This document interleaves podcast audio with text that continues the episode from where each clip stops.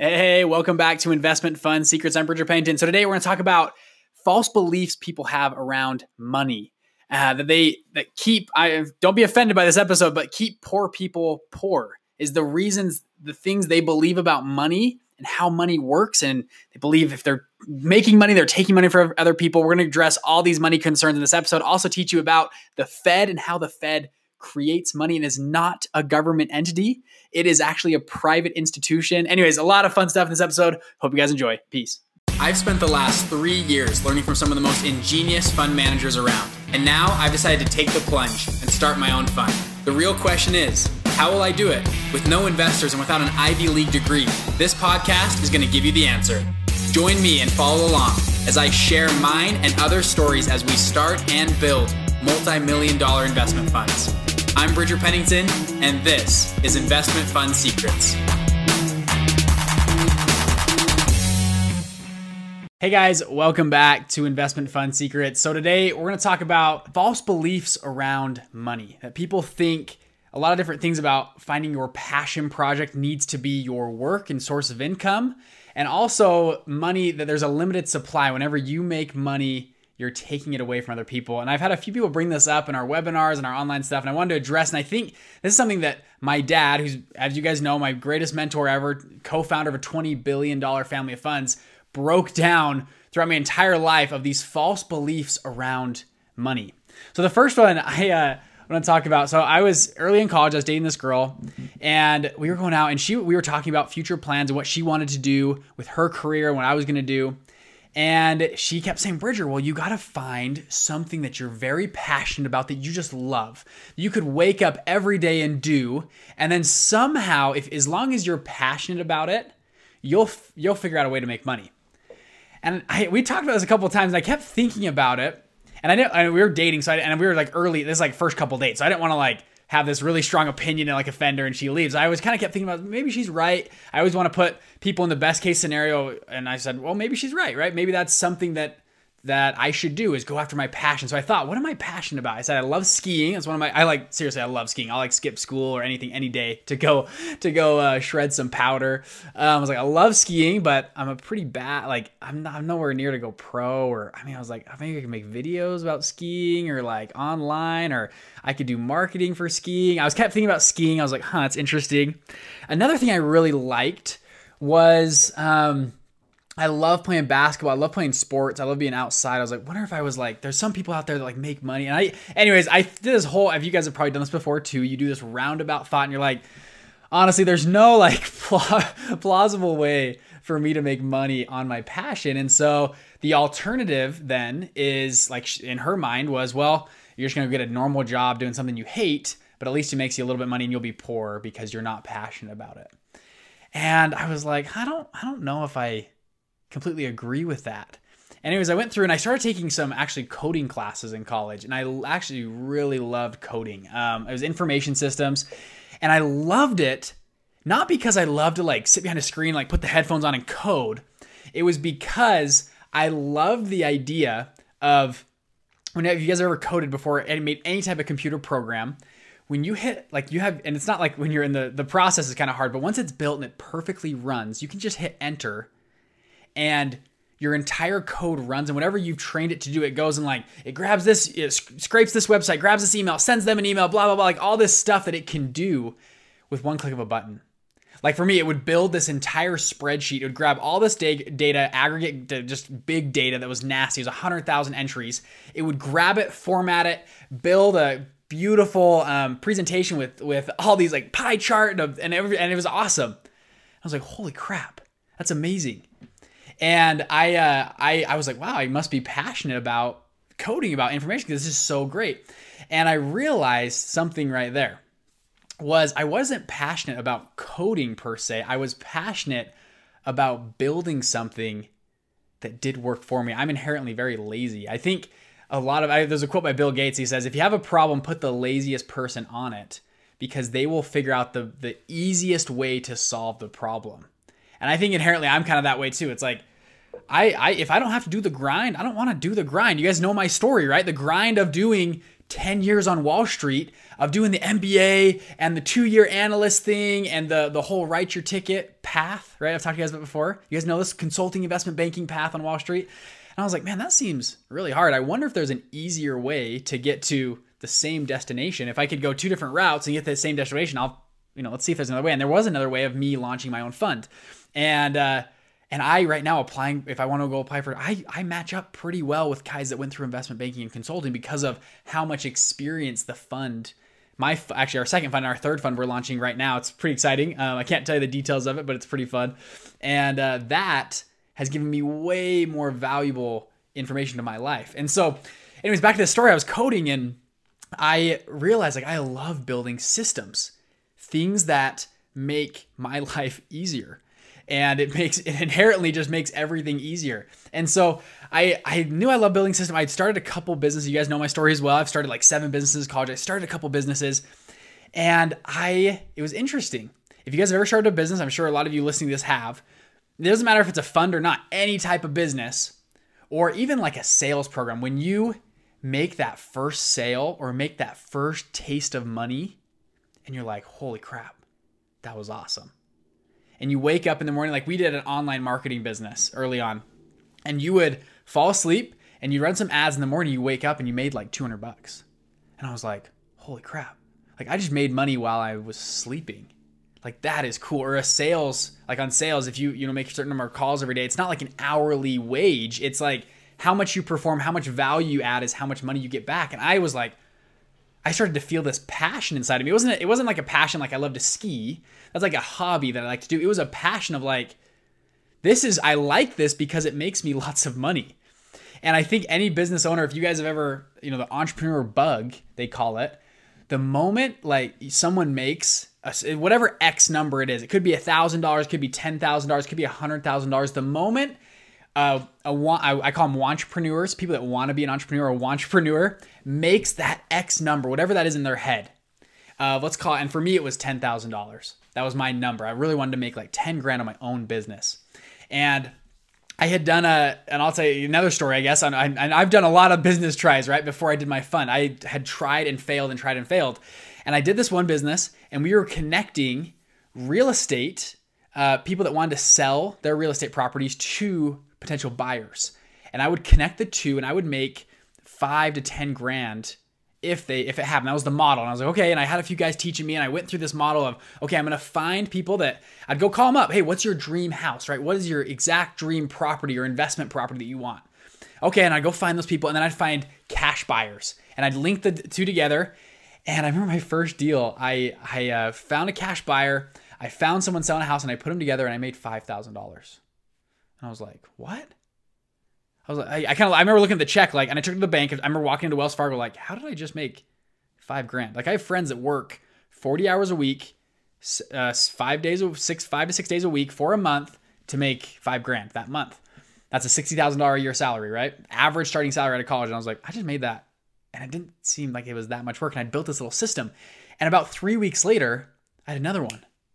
And I made, I made another five grand. I made 10 grand in, in the matter of three weeks. And it wasn't that much work, right? And I was like, and you guys know this process called wholesaling, real estate wholesaling is what it's called.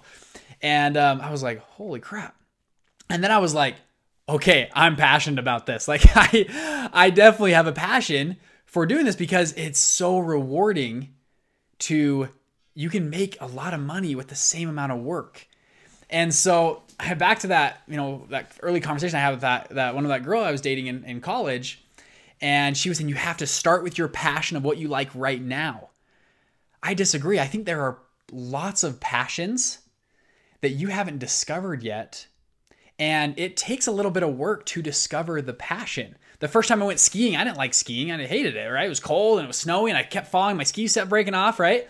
But I went enough times, I was like, oh, I'm kind of passionate about this. I think it's the same thing with businesses and with starting a fund right? You get in, and and for me, I had shopped around all these different vehicles. So I said, I, I know I like, I it doesn't matter what it is. Whenever I make money and I feel like I didn't work that hard for it, I didn't work like, you know, 400 hours in a one week to, to make that money. It felt relatively not easy, but it was it was uh, efficient way to make money. I was like, wow, I'm I like that. I like that feeling. And I so I tried five or six different businesses, and finally I stumbled upon a fund. And you guys know my story. My dad taught me what a fund was, and I had this idea, and we started our fund, and it was like, holy crap. Like I can make, I'm making money when, when I sleep on Sunday morning, on you know Monday night when I'm watching Netflix. Like I'm still making money because I've deployed capital into these investments, and they're just turning and they're making me money. And yes, there's stress that goes along with it. Yes, there's other things, but I was like, I was just hooked on this bug of like, holy crap, I can work, you know, this many hours up front and on the back end make a lot of money like my dad did. He worked really hard up front for four or five years, like crazy. And the quote you guys know of work like nobody else will, so you can live like no one else can. Right? And my dad did that. He worked like no one else would was willing to work up front.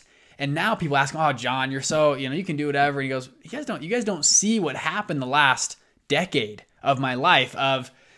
I couldn't go coach my son's football team or I couldn't go on a trip to Hawaii. I was working.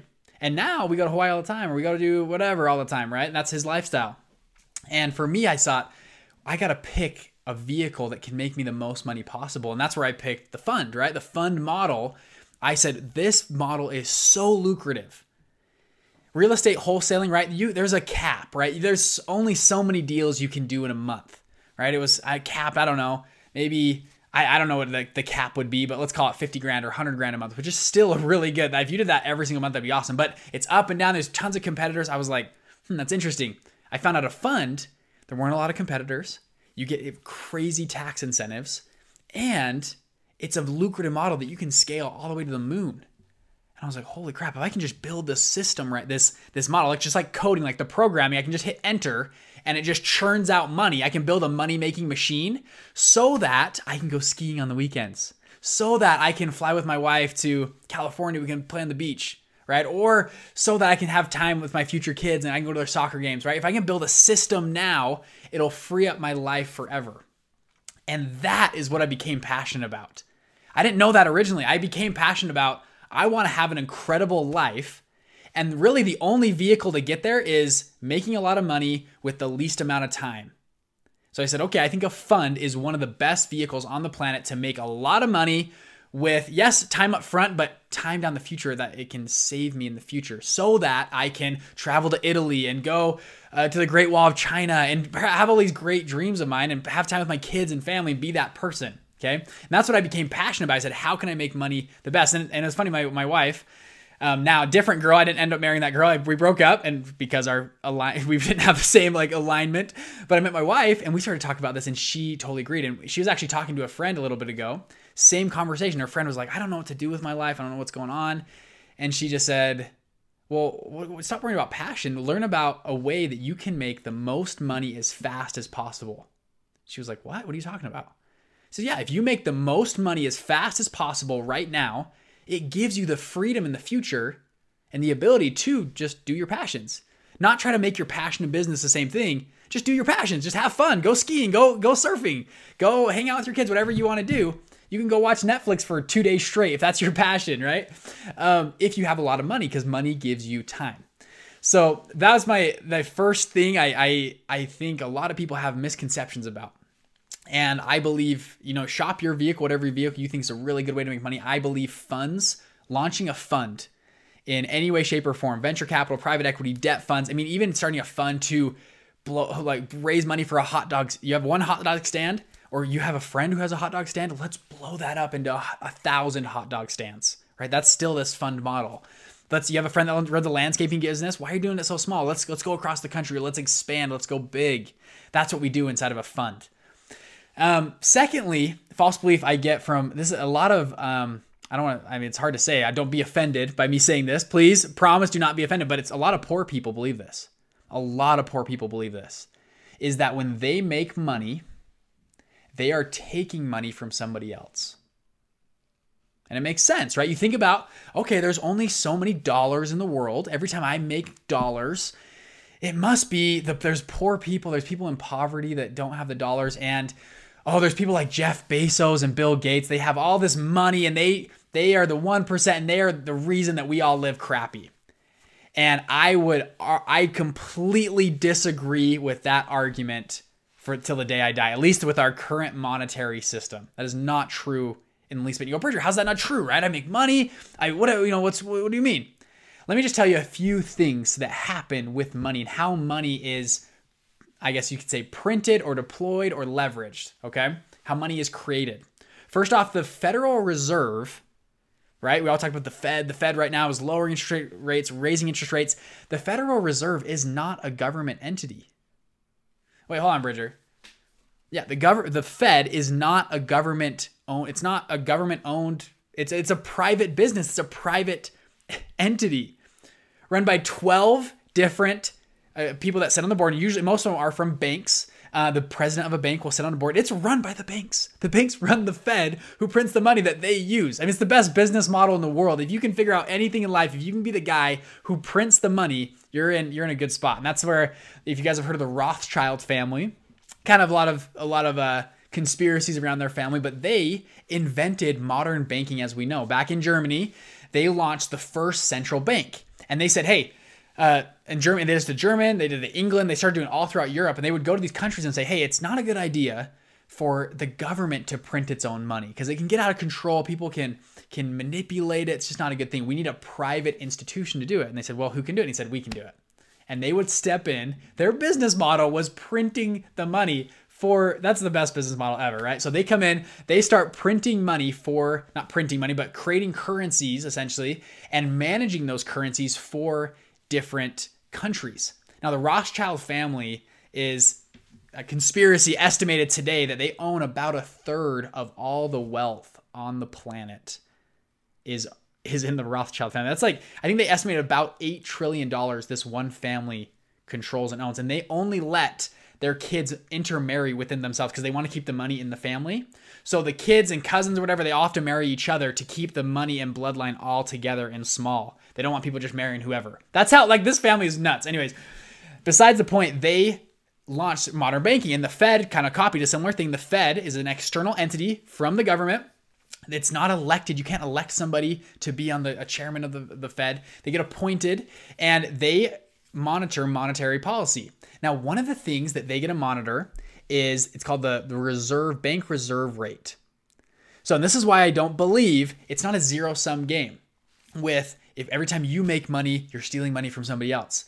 When you take a dollar and put it into your bank account, you go to Wells Fargo, you deposit it, you put $1 in, the Fed says Wells Fargo can create new money 16 times what they have in deposits.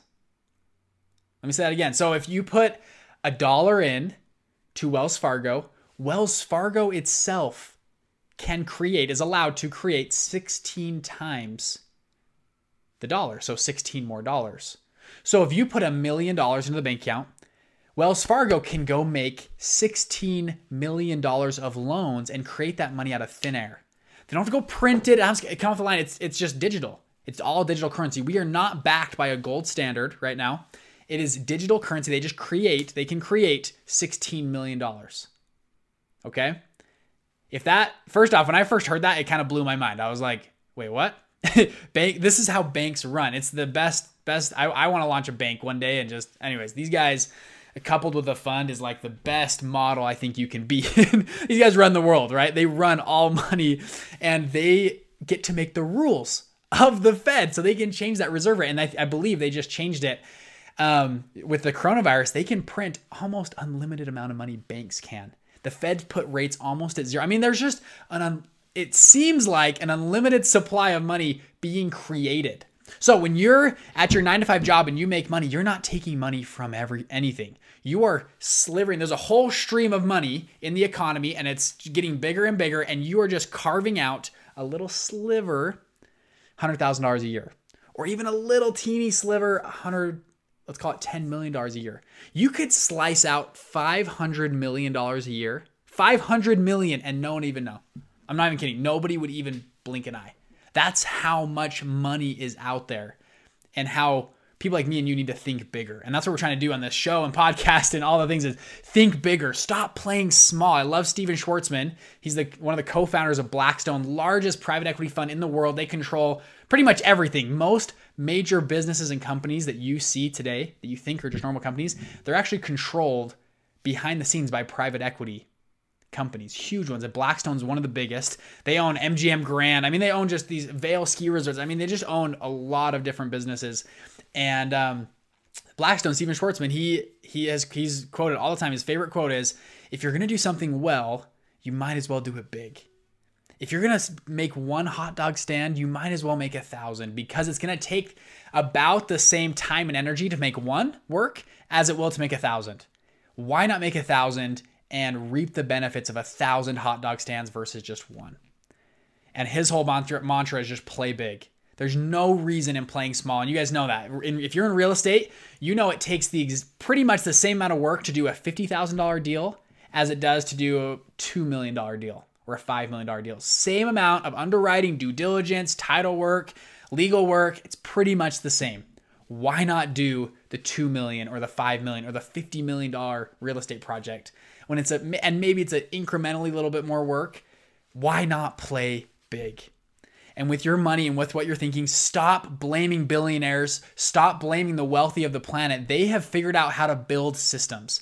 And maybe you don't like it. Maybe you say, you know what, Jeff Bezos and, and Bill Gates, those guys, screw those guys are the worst. They take all of our money. And that's fine. You can think that. That's not going to change your bank account, though. You playing small isn't going to change anybody else. You might as well. That's the system that's currently in place. Now, if you want to vote for different candidates and change the system, that's totally up to you. That's fine. That's your opinion. But the current economic system is incentivizes people to take risks, to build big, and to provide value to the world. Guys like Bill Gates and Jeff Bezos have provided more value to the world than anybody else. And that's why they have so much money in their pockets. And you may not may disagree about that, but because they're they've added so much value to the marketplace we keep paying them and we keep saying yes. We keep validating yes this is valuable to me. I will trade money in for a two day shipping of my uh, phone case right? Or i'll trade money in for a computer software right? Same thing with apple right? And you trade your money for these products because they're good products. If you if they weren't good products they didn't provide value you wouldn't exchange your money for it. That's the definition of like economics right? Um, so stop blaming rich people you can either criticize the wealthy or you can just become wealthy. And then it's funny, and I've actually, because of my dad, and you guys know I've told you his story, because of him, I've been able to hang out with wealthier groups and circles. And it's really funny. I before I kind of thought wealthy people were evil and bad and out to kill everybody because it's always the rich person in the movie that's like the worst. It's actually some there's most wealthy people in my opinion are very very amazing people. They help the poor, they donate money, they have a full time, they feel a responsibility and a weight on them to give back, to serve. And they a lot of them like don't drive Lamborghinis, they don't drive nice cars. They live in a pretty, I mean a nice house, but they drive a, you know, they drive a decent Mercedes. It's not nothing, not not the highest Mercedes, like a middle class Mercedes, and they uh, you know do well for themselves, but they try to give and serve and bless as much as possible because they feel this weight on them. And when you become wealthier and you start making money, you're going to feel that same weight and this weight to give back, to contribute that you've been blessed. And I, I'd rather be on that side of the table than the side of the table that's begging and asking and saying, "Hey, I went after my passion of skiing and I uh, I'm broke. I actually have no money and I'm you know 40 years old. Can I please get a handout from the government or can I please get a handout from one of these rich people? I'd rather be on the other side of the table saying, "I have the money. I'd love to help you guys out, and I'm gonna go skiing on the weekend." Right? Anyways, longer episode, a um, little bit of a rant in there. Hope you guys enjoyed. Um, and uh, hit me up on Instagram if you guys have any questions, anything else you want to talk about. Hey, hey, wasn't that awesome? Hey, if you want to learn more about funds, I actually have the unique opportunity to sit down with a co founder of a 20 billion dollar family of funds for an entire hour and he did a full training on how he launched his fund, how to find investors, how to find your niche in that space. If you're interested, go to investmentfundsecrets.com. You can hop on that training for absolutely free. Listen to him for a full hour. It's an incredible training and that knowledge actually as a mentor helped me launch my first fund. I think you guys will really enjoy it. See you on there. Bye.